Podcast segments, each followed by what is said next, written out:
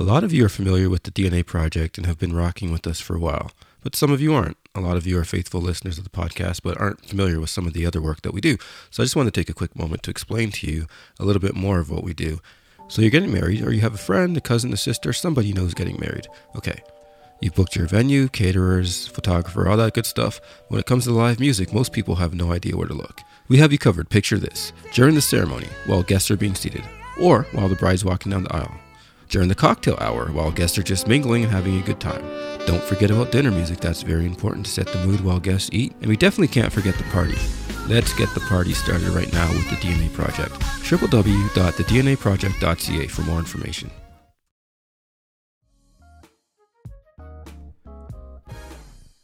Welcome to another episode of the DNA Airwaves. In today's episode, we decided to revisit an episode that was very close to our hearts. A little while back, we chatted with Robb Nash, who is a very large man from Winnipeg with a very big heart.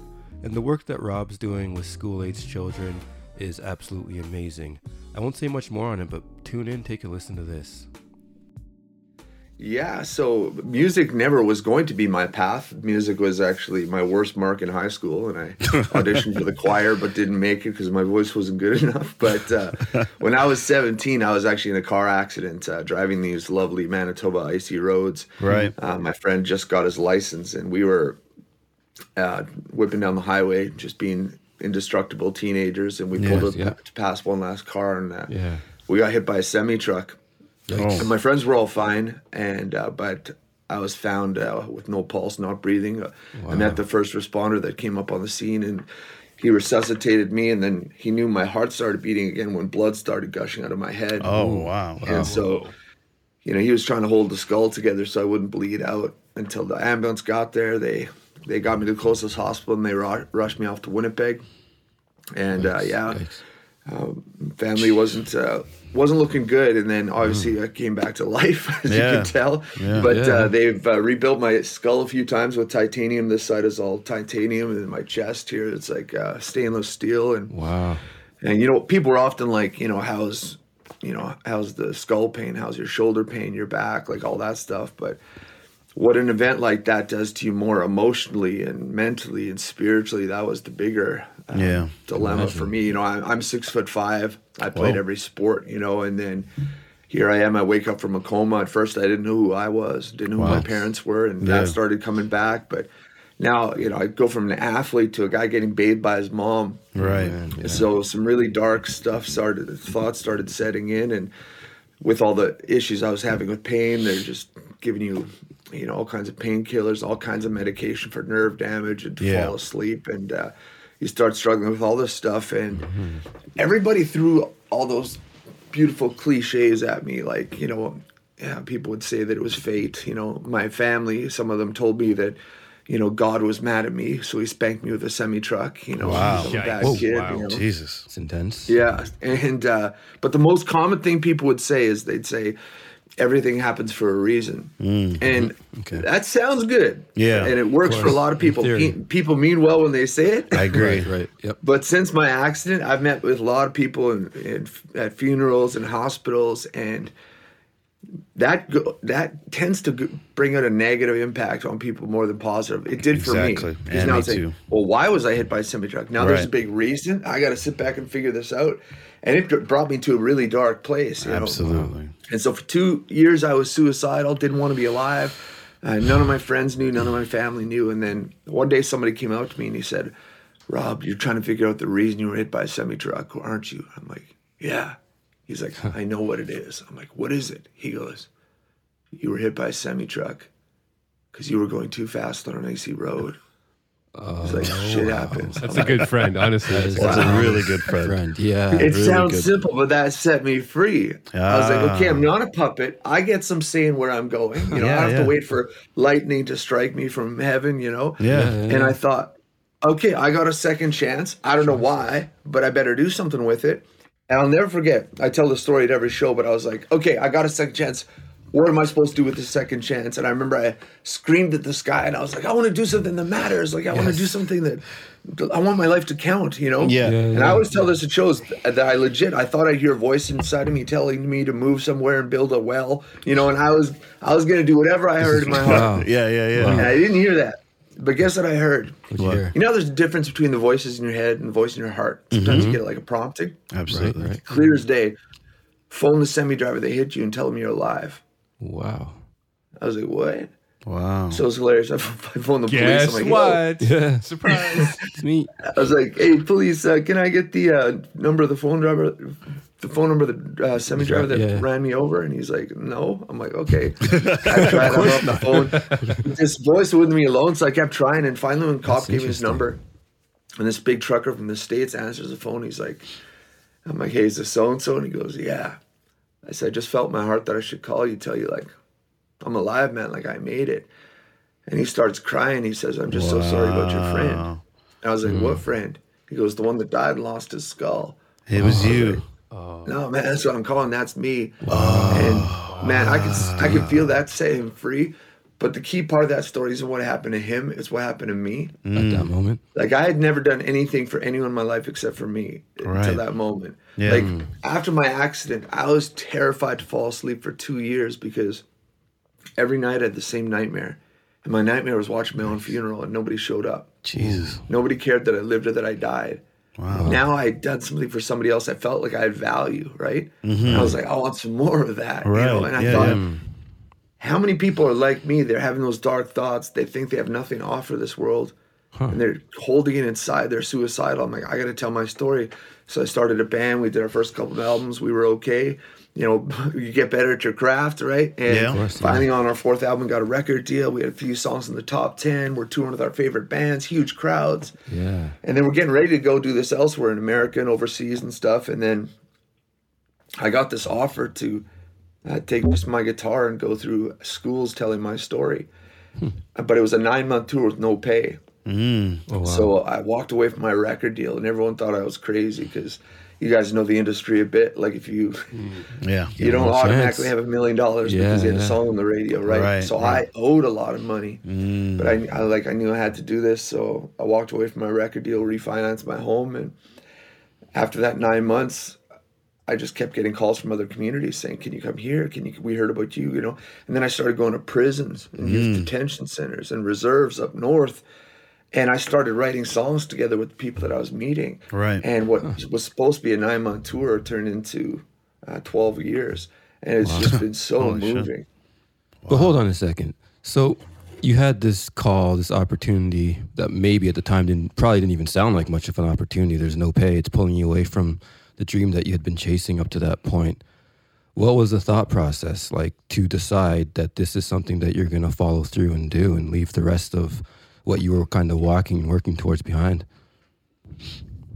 Yeah, well, honestly, it's like like I said, I got that prompt in the phone, the semi driver. Once you start listening to that, it's, Yeah. it's very you're not going to get led down the wrong path, you know. And I just and I think until my accident, you know, I was really scared of taking risks. Mm-hmm. And I guess that's one thing about having died. You know, I'm not scared of risk anymore. So I'm Yeah. like, like you guys know, it takes a lot to make it in music. So I'm Absolutely. like, yeah, I just, I, I'm not scared of risk anymore. So I just felt like this was the right thing to do, because you know we toured with some big bands, and you meet them backstage, and you think they'll be so fulfilled because they're so successful. Yeah. but they're sometimes the emptiest people you'll ever meet. Agreed. Because they got to suc success, but they never went on to significance. Right. And fulfillment. And that's when your life Yeah. starts to matter to the world around you, right? So yeah, I started that tour, and then uh, the demand got bigger, and I started putting a band back together. And then, um, you know, for the last four years before COVID, we were back setting up in massive theaters and and even you know even some arenas, and we would. We would pay for the lights, the, the arena. We pay for everything. We bus in the schools. We pay for the school buses. We'd fly in kids from reserves Amazing. and we put on these concerts. But a key moment too was I was always scared to say from stage that I was suicidal hmm. at one point because I thought, you know, what are the students going to think of me? What are the staff going to think of me? What will my team think of me? Right. But we called a call from a school in Ontario. They said, "Can you come right away? We had a tragedy." I'm like, "Yeah, what happened?" They said, "Well, we lost a girl to suicide. And on her suicide note, it revealed that she had a pact with one of her friends. They had a deal if you kill yourself, I'll kill myself. Oh, wow. And the principal says, We don't know who it is. Can you come right away? So we're like, Yeah, we'll get there. And so we got there. And it was an eerie feeling. There's, let's say, a thousand people in front of me. And somebody sitting in the audience in front of me was about to take their life. And I didn't know where they were sitting. Yeah. And I knew Hmm. I was getting to this place in the show where I was like, I got to share that I was there once, you know? Mm-hmm. And I was like, all I was shaking inside. And finally, I'm like, I know somebody in this room is thinking about taking their life. Yeah, wow. You're not alone. I was there once too. And I just felt like a thousand pounds off of me, you know? Wow. And then I'm interacting with people after the show and even my own team that didn't know. They're giving me hugs and the students and the staff. And this girl walks up and she's like, here. And she was holding out this old note. And I'm like, what's this? Wow. She goes, my suicide note. I was going to kill myself this weekend. She goes, here. man. I don't need this anymore. Jesus. And then she walked off with the school counselor to get help. And I'm like, what the hell just happened? And I'm, Yeah. I'm thinking, Yikes. Wow. and I talked with a cop that specializes in uh, youth suicide. Mm-hmm. And I said, why was her note on her? Like that wasn't freshly written. And the cop says, yeah, very rarely is this is the suicide note freshly written. People usually write it two or three months before they take their life and they carry it with them, Damn. waiting for somebody to push them over the edge or for somebody to reach out and say you're not alone. And I was like, whoa. So then it's like the next concert. I'm thinking if the stats are true, Right. In, There's in someone in Canada, this one crowd. in five teenagers has seriously considered suicide in the last One in 12 months. five? That's Whoa. pre-COVID. Yeah, Oh, man. yeah, that's intense. Wow. And so I'm thinking, Kate, another thousand kids in front of me. I said it again. I know somebody here is thinking about it. You're not alone. I was there once too. And this this guy comes up, give me his note, and I'm like, this is a thing.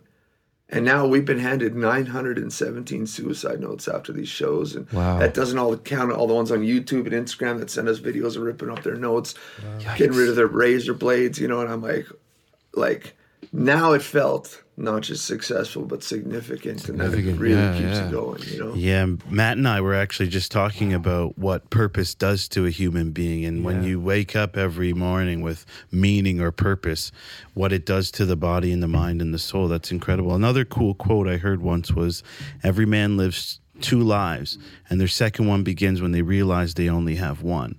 And I feel like in your situation that's exactly similar to what happened to you is that and i've definitely have other people around me and myself that have realized when life comes close to ending how precious every single day is. Do you ever feel pressure um, with your purpose now? Like you have to keep this going at all costs because you feel the pressure that you might be letting somebody down or not helping enough people?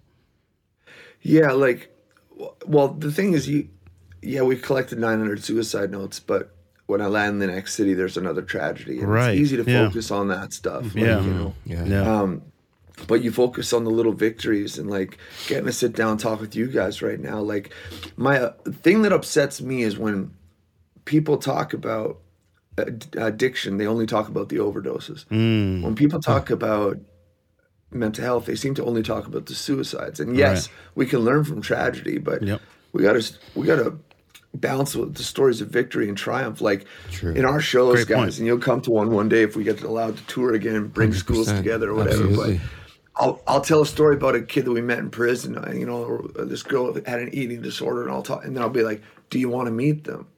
And the crowd's like, and then they'll come out and perform with us, right? ah, that's. Wow. Because for me, it's like, I'll tell you, after talking with hundreds of thousands of young people, right?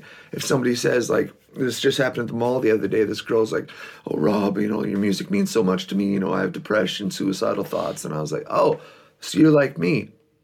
And she's like, hmm. what do you mean? I'm like, you hurt deeply, but you love deeply too, don't you? Hmm.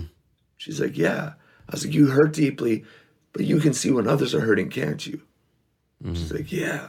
I'm like, yeah, you can help a lot of people with that. Don't shut that off. Mm. Channel it. I'm like, do you like to sing, dance, paint, diary, poetry, like journal? Like, how do you express yourself? She goes, I love to sing. How'd you know? I think there's a connection between the arts and mental illness. Mm. Like, there's look at Hollywood. How many times is there an overdose? How many times is there a suicide? Right? Yeah, Yeah. Because good point. you've you've been given this extra emotion that you're meant to channel into a painting, into a dance, into a song, right? Mm-hmm. But you keep it inside; it overwhelms you.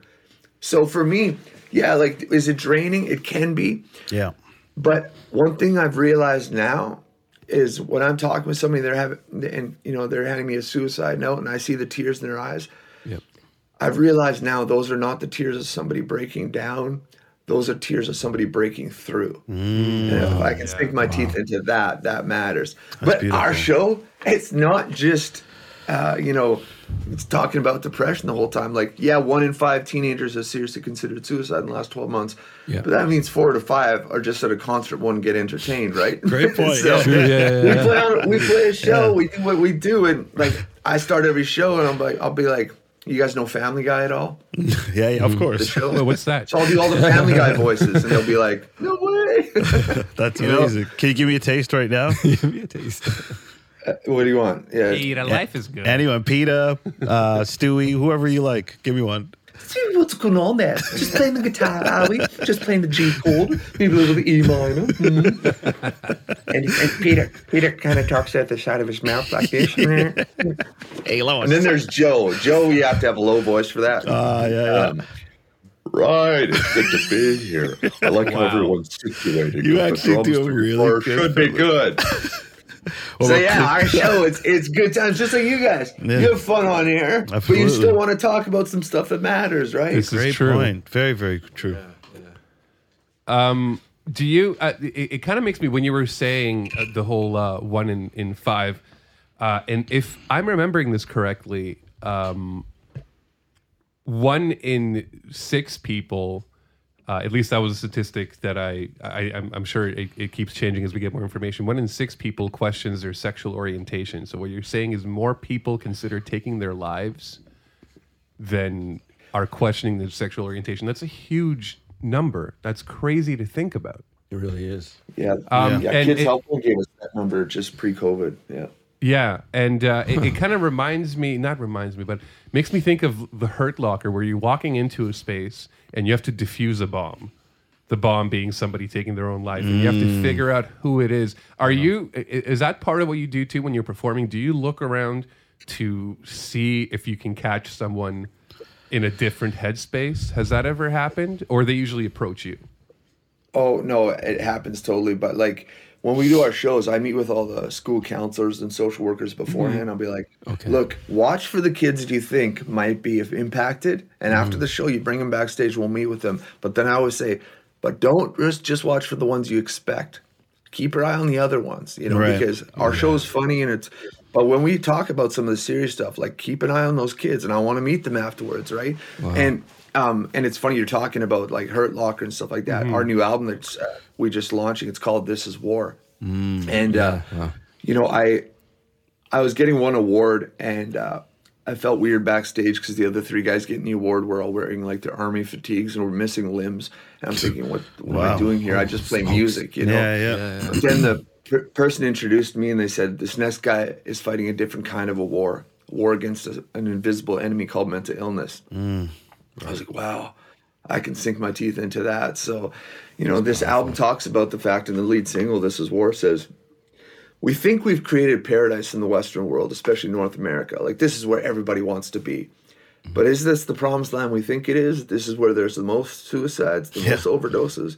Like, like uh, man, talk with so many young people that are struggling. You know, like clearly money isn't fixing the problem. You know, so that's what the new album talks about. The fact that we need to unite because I think we're losing some of the most gifted people to addiction and suicide. For us, it's like you got to channel that. Like, d- don't shut that shit off. You know. So I guess I should have asked if I could swear during. this. Oh, you No, can swear all right. Yeah, it's especially it's it, it. The thing about teen suicide is that we all make such stupid decisions when we're teenagers. It's the wrong time to make a life-altering decision, which is weird True, that that's, that's- when we have to choose what we're going to do them with the rest happen of our right? lives too. Yeah, yeah. Yeah. Um, um, well, I'll tell you this. Yeah. when we started the tour, what the grade 12s are doing is what the, now the grade 8s are doing. What the mm. grade 8s are doing is what the grade 5s are doing. Right. Guys, Yeah. I got called to one school where they lost an eight year old to suicide. No. What? Yeah. We were called to a Catholic school where an 11 year old girl took her life. They showed me her picture, pigtails, and I'm thinking, how is that an option at eight? At 11? Really? Hot, That's, right? Yeah, yeah. That wasn't Wow. the case when we were in school. you know? Different time. Wow. Wow. That's that's a dark. sobering thought. Where yeah, you've silenced us, man. Eight years old. Just wow. to even try and wrap your head around that is crazy. Um, But you know what? I'll tell you this though. Um, we're super pumped because, you know, when COVID hit, I looked at my team. I'm like, I think it's going to be a minute before we can bring 20, 30 schools together. I said, we got to do find a new way to get our message out there. So, um, we we reached out to about 10 of the students who gave us suicide notes to find out where they are now. Yeah. We got a film crew and we and we followed up to get their stories. Nice. And we're working on a documentary that's called From Suicidal to Significant. And it's mm. almost done. Like we just saw the post edit yesterday, in fact. Nice. And we also broke those stories up into episodes for classes to watch where they get to watch my story, hear a song I wrote about my story, and then mm. watch this other kid their story, and then watch other people. Like, hey, what was what was that person's you know struggle? What was their breakthrough? Yeah. How did they get help, and how are they using their story to help other people now? So we're super pumped having the new album, this curriculum, and the documentary coming out. We're gonna have a lot of hope to share with people because again you got to balance the story story of, vic- of victory. Like one That's of the songs point, that we man. play, guys, at our show, it's called "Thief of Colors," nice. and uh, the entire time we're playing on the LED walls behind us, you just see all these kids on YouTube ripping up their suicide notes, and and a lot of kids started tagging me in pictures on on Instagram, for example, of them tattooing the lyrics of our songs on their arms where they used to cut. wow. And I was like, like you guys know what it's like. You're working on a song, right? And now somebody's tattooing that lyric on their arm. Mind blowing. And I was like, how do I show them that Yeah. they matter that much to me as well? So Right. I, I took all the signatures and the names Yeah, off I all saw the that. suicide notes. That's and Yeah. I tattooed them on That's my really arms. beautiful. Wow. I did it because I want to show them you are valuable, but course, also to show other people like, hey, if you've had those thoughts, these are all signatures of people that had those thoughts too, and they're still here. For those who can't know? see, uh, Robb's uh, forearms are covered in people's signatures. Yeah. C- completely Actual covered, signatures. like a cast of a kid who has a lot of friends. You know, covered. Yeah. And that's that's an amazing statement. Really if, amazing. If there's ever a meaningful tattoo, that's a meaningful That's- tattoo. that's Yeah, right man. There. That's amazing. Absolutely. Yeah, yeah. You know, I it, it definitely is a good conversation starter. Although I'll, I'll sometimes spook people a bit. Like when me and my team get on a plane, you know, we're all dressed like bikers and Yeah, six five. You Yeah. can see people are like, "Oh, I hope he doesn't sit by me." And then Right, right. you sit down, and there's been a couple times where like people working up the courage be like, "Can I ask about the names on your arm?" And I'll just be like. I killed You don't want to know. Yeah. you only- And I'll just let it hang there for a second. Let it simmer. I take a But you name know, for every mission talking about- accomplished. there you go. Yeah. But once you start talking about it, uh, it, it almost never fails. Somebody goes, "Oh wow, you know, my niece is going through that stuff," or "My dad went," you know, like, and all of a sudden you're having these meaningful conversations. And I think people are sometimes just scared to talk about it. Like, Absolutely. That's course, why yeah. I love, I love being, you know, showing young people like you can be big, rugged, and tough and edgy on the outside, and still Mm-hmm. be full of vulnerability and compassion, Absolutely. and It's love on the inside. You know, Yeah. like It's huge. especially for guys. It's like we're told to man up, suck it up, Push be it a down, man, and all that stuff. Yeah. And and I, I know I tried to keep it in, and that was not healthy. Wow. I don't think it's healthy for anybody. definitely never not. healthy. Yeah, yeah, yeah. never healthy. Um, can, let's just take a step back. I want to ask you about something because your story reminds me of another person who we've interviewed uh, from England, David Ditchfield, who uh, was not even a musical or artistic person at all. Yeah, at And all, he, right. uh, I'm not. Sh- I think he did die and then come back to life. Yeah, he right. He died. He was Yep. hit by a train. Um, and I'm just curious because uh, he had an experience while he was dead, I, I suppose would be technically That's correct. the- Yeah, yeah. Um, where he saw uh, something come over him and pull him out of it. And that might be God, that might be DMT, we don't know. But I'm just curious as somebody who's had not even a near death experience, a death experience. Yeah. Do you have any recollections? You know, at first it was like I felt like, oh man, I, everybody's asking like, "Hey, did you see a white light? Did your flat light Yeah, flash yeah. before your eyes?" And I was like, "I didn't see any of that." Yeah. But we were doing a show in the Cuss, British Columbia, uh, outdoor festival show, twelve thousand people or something, and then.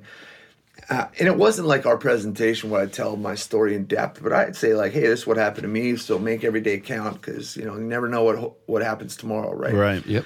And we jumped off stage. We're running to this autograph table at the back, and I heard this old woman's voice. She's like, "Hello." I'm like, "Yeah." And this woman, she she looked 193 years old, and I'm thinking, "What are you doing at a rock concert?" And I was like, like, "Can I help Are you?" you she Jimi goes- Hendrix?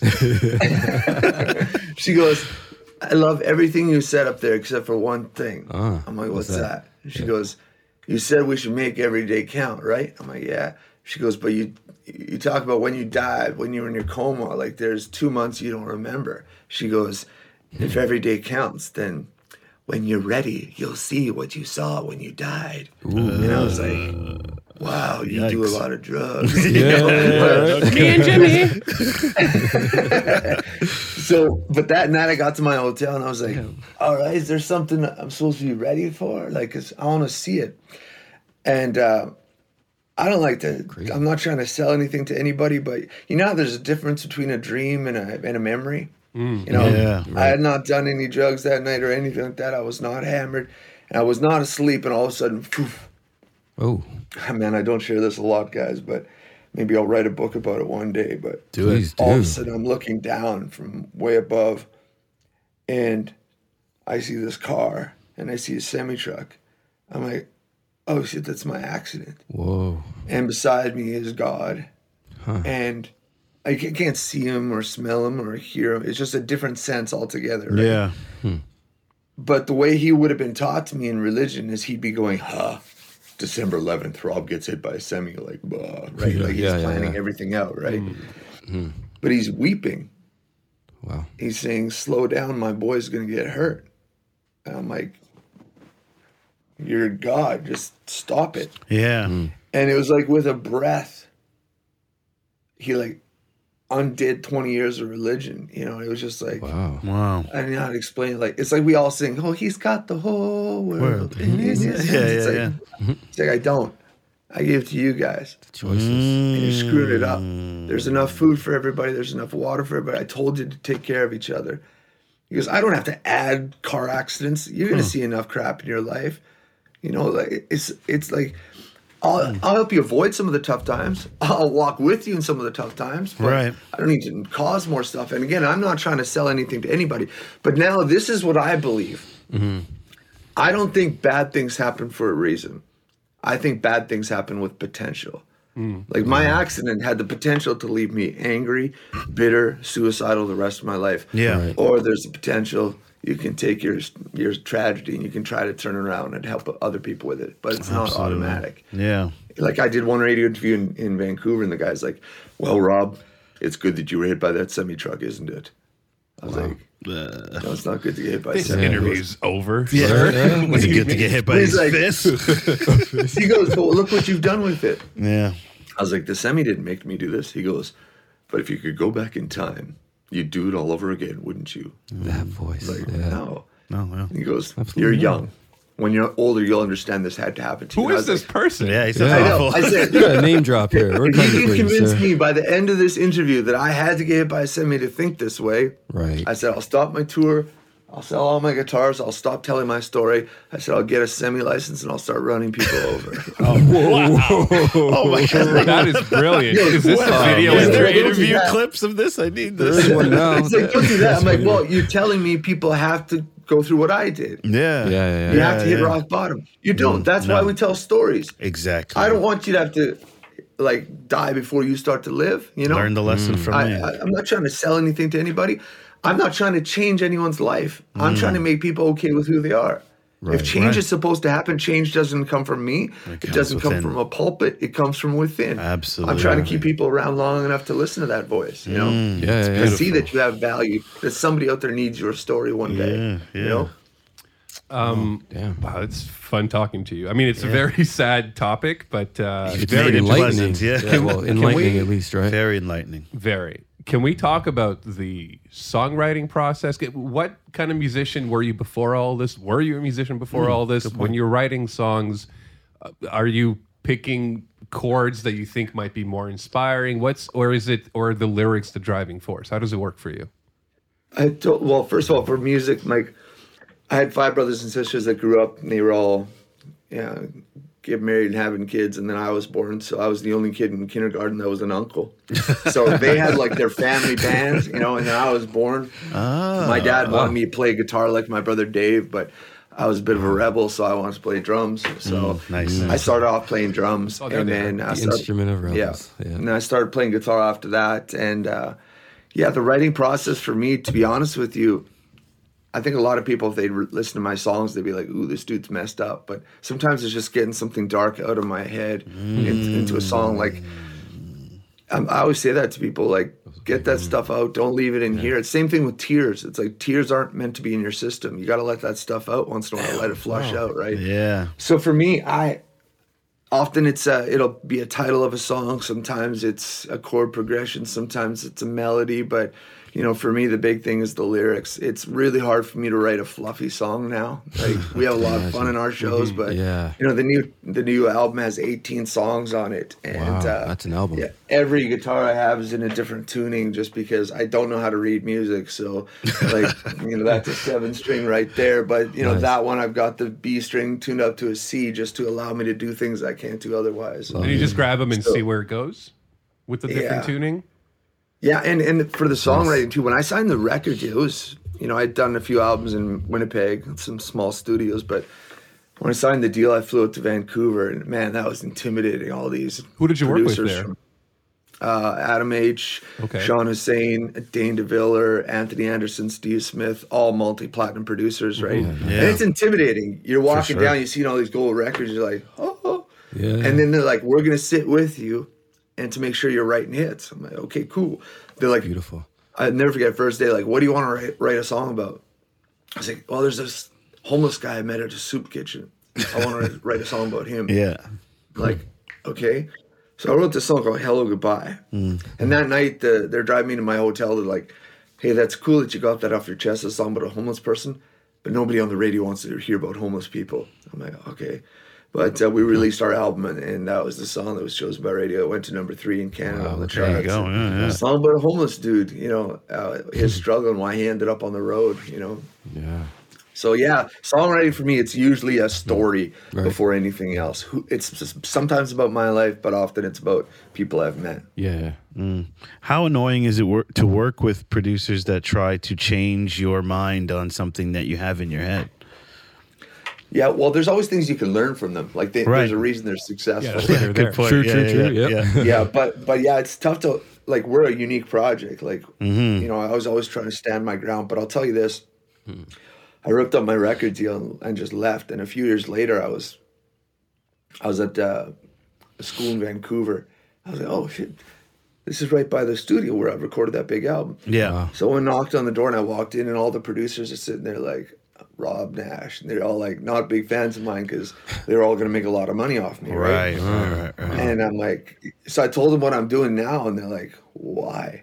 I was like, well, why don't you come check it out? So they came down to the school and watched uh, me do an acoustic set for an hour. Yeah. And they were like, how can we help? So they've recorded my stuff free of charge for Wow, years. They're that. produced. And Anthony Anderson, um, he's unbelievable guitar player. He, he does all the writing of the music with me. And uh, a few years ago, I'm like, "Do you want to come on the road and be my guitarist?" He's like, "That would be a dream." and Steve Smith, who does all the mixing um, of the album and stuff like that, like, "Do you want to mix live?" So he started working on that. So like, you're these producers. When I had a record deal, I wasn't allowed. if I wanted to get a hold of them, I had to talk to my manager, who talked to theirs. Right, a right. message to them, right? Yeah. these guys like they now work like for this project full time and they're just amazing but because they get everybody gets tired of doing the same pop music rock Yeah. music that's just fluff because Yep. we're all craving to do something that matters you know Yeah. That's so purpose, true. For sure. I mean, you've mentioned that's that's a like a full circle story of people um, seeing the value in what you're doing years later and joining, basically joining forces with you.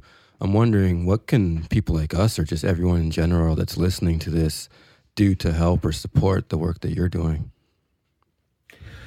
Yeah, well, you know, the big thing right now for us is albums come out and people are first three singles came out. Uh, Warner Music actually joined in and said, without any strings attached, like we're gonna help you get this music out there. That's but. Uh, Beautiful. You know, for us, it's like we want to get that curriculum into schools' hands because schools have just this has been really difficult the last two years. So if you know Yeah. a community uh, school, if you're whether you know a principal, a teacher, whatever, if you go to robnash.ca, you can find out about the curriculum there, and maybe you want to sponsor a school because it costs us a lot to get all the Right. Rob with two programming and B's. stuff, but- Robbnash.ca. Robba. Just so that people can find If you it. True.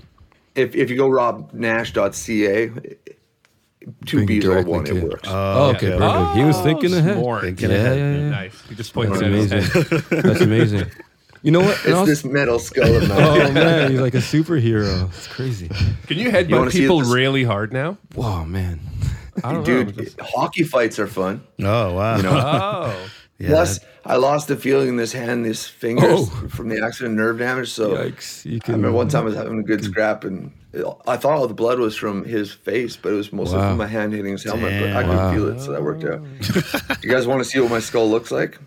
I mean, like a picture. Sure. I Yeah. do. Do you get yeah, grossed out please, easily? No. No, no, no. Well, Ricky shows me gross So things every found- day. Yeah. Um, so I found out when they got me to the hospital the first time, Yeah. they didn't think I'd wake up, so they actually let students rebuild my skull. what? I found out they draw part of it on the ground and it shattered some more. So about three and a half years ago, I went to get it rebuilt because it was having some issues. That's the scan. That's they opened it up. All the that the metal top? was loose. Where are we Yeah, looking at? Top that- or side? Yeah, that's top of my head. Oh, Wow. there. So there, there was a hole right through the brain right there. They took this metal out, and uh, and then they put that shell in. Oh, hold on a second. Are these images that you've? Uh, wow, my voice went so high. From this. Are these images that you've shared uh, publicly, Robb? Um, not the blood ones, but Yeah, I guess that's the pretty X-rays and intense. stuff like that. I show that Yeah. in, in- when we do our shows and stuff. All right, cool. Yeah. Well, that's Well, wild. That is That is How do you wild. play guitar without feeling in your right hand?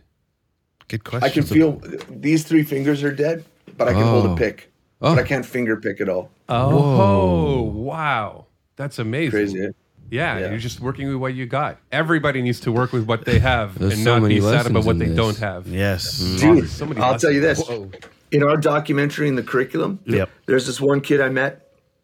He, um, you know, he's on a reserve in northern Saskatchewan. I'm like, you got to keep going, man. Somebody needs your story. I'm like, do you like to dance or paint? Do you like music? He goes, I love music. I'm like, if you could play anything, what would you play? He goes, guitar. I was like, yeah. I'm like, play. And he shows me he was born. He's a below the elbow amputee. Has no Right. left hand, right? Yeah. I was like, don't give me any bullshit excuses. I'm like, mm. play. Wow. And I showed him a video of a kid that plays drums with two elbows, right? Mm-hmm. So he sends me an email last summer and he's like, hey, thanks for pushing me. And so here's a guy that was has one hand playing for two and a half years. Um, how many are just audio that are watch this and how many actually see the video? All audio. It's all audio. it's but all we'll audio. post some All video audio. clips. So if you have Well, something, we'll, uh, yeah. If you want. So you might be able to hear him, but this is him playing. He's got a callus on his elbow that he uses as a pick. Yeah. Wow. Wow. How long from you meeting him to him doing that on stage? Two Is and a that half Enter years. Two and a Sandman? Wow. That's That was. insane. Nice. Wow. Two and a half years. And I'll tell you what, he's in our documentary, that kid, and his name's Dylan. And uh, and I'll tell you, when we go back on tour, that boy's going to be on stage with me. God, but that's not so amazing. he can be my guitarist the rest of his life. I think he's going to do bigger things than I've ever done. That That's dude amazing. is nothing but heart and talent. Wow. You're reminds me of an ACDC band. Sorry, did I cut you off? there? That's okay. It just reminds me of an ACDC band that I was, uh, uh, I mean, cover band. And I'm not, you know, ACDC, whatever, but I'm hearing Thunderstruck at Nathan Phillips Square. And I'm like, who is this? I look over and it's a woman without a hand. Just Right. and I was like, Yeah. okay, well, I, I can't play that well. So what does that mean for me? Right, With yeah. two hands. It means that there's a lot of So, hope. yeah. I think so that about ways. Stevie Wonder. Just like, Yeah, how do you How play drums better than that? me? You can't see anything. exactly. You're not even Yeah. a drummer. yeah. Yeah. So that's the good thing about music. Like, True. it, you know, I, I always think about imagine growing up in your prime years of being a sprinter. It was also happened to be Usain Bolt prime time. Yeah, You yeah, know, like, Yeah. like, Yeah. man, why was I born now? Right. Michael Right. Phelps as a swimmer. Yeah, but the nice thing about music is, yeah, it can, it can be discouraging meeting somebody that can play with five fingers better than we can with ten. But Yeah. the nice thing about music is like there's different styles. It's not whoever plays the fastest or the best. Mm-hmm. it's True. Like, you know who matters. And like I always say to young bands, like when they say, "Hey, do you have any advice?" You know, I'll always be like, "Well, find out why you're doing it. You know, why are you doing this? Is it if it's be, to be famous?" You don't sign autographs for a long time. You want to Yeah. be rich. You do not make money for a long time. But if- Right. if you want to share something through your song, that gets you through the days when there's only four people in the audience and you're there's no money in the bank. You know. Right. Yeah, Yeah, yeah. that's powerful. This has been eye opening. I'm not going to lie. I uh, I expected some inspiration, but you definitely blew my expectations. This was a very, very incredible conversation. Yeah. I want to thank you for taking the time to talk with us, and I hope when things open up and you get to come to Toronto, that we can have another conversation in person. Yeah, come 'Cause, by to and see your show live. uh, too. yeah, definitely. Oh, a thousand percent. Sure, guys. You know, Yeah. one of the reasons that we started this podcast, I mean, one of the main reasons was to talk to people um, who have a hand or, you know, some sort of um, business or dealings in any, in different aspects of music. But as we've gone on, we've spoken with people like you who have just like taken us so far behind or beyond what we expected as far as like speaking with managers, like hearing a story like yours, even seeing the work you do versus hearing the story from your mouth is just like Night so mind open. Yeah. it's just like there's so much hope, there's so much potential.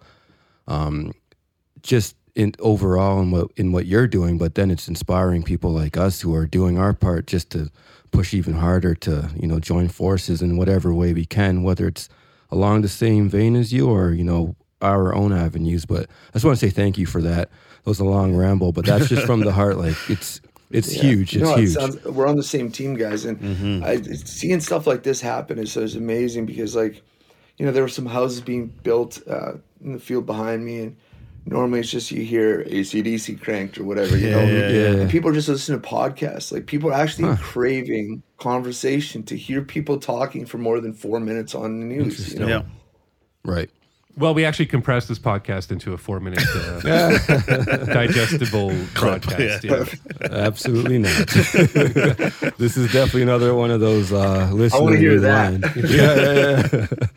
Man, yeah. Thanks so much. This has been perfect. The documentary. Where's that going to be available for people to check that out? Yeah. And then I guess the rest That's of what your we're figuring out right now. Okay, cool. exactly Keep us posted. be. So, um, but yeah, if you go to robnash.ca, there will be updates on there and stuff. I just got to watch it last night, so Looking there's a lot of things. But now it's like finding the platform who it's going to go to. We just want as many people to see it as possible. course, yeah. But the new album, This Is War, it's out. The first three songs, This Is War. Background, which is a song about a girl with an eating disorder, and uh, Trouble Mm. Child, which is a song we wrote with a bunch of kids from an alternative school where we brought them through the whole process of writing a song, doing the photo shoot, getting instruments, bringing them to the studio. And so That's crazy. the new music's out. We're really pumped about that, and the videos are up as well. Awesome. Awesome. Bless you, man. Thank you so much for joining us. This has been amazing. Thank Really, you. really Really, we're going to keep talking about this conversation uh, after we're done with it. It's a lot to unpack there. So thank you very much, and we hope to see you in Toronto and around the world. Uh, we hope that your whole body is covered in these signatures uh, very soon, and then you have to hire another person uh, to take on the the other signatures uh, because of all the lives you've been saving. So thank you Yeah. very much for that. Yeah, man. I'm Keep up six the five, so I got a lot of Yeah, you still have, yeah, you're gonna have to start shrinking the the, the signatures. size of the names. Yeah. Thanks, Thanks, again, man. Robb. Really, really Yeah. appreciate All right. that. Thanks a lot, guys. Cheers.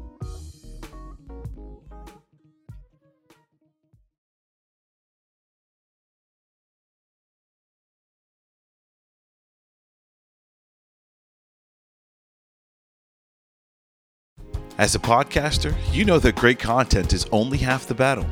The other half is finding the right hosting platform to reach your audience. That's where Captivate comes in. With unlimited podcasts, advanced analytics, and personalized support, Captivate has everything you need to grow your audience and monetize your show. Join the thousands of successful podcasters just like us who trust Captivate for their hosting needs. Visit dnaairwaves.com slash captivate today to start your free trial.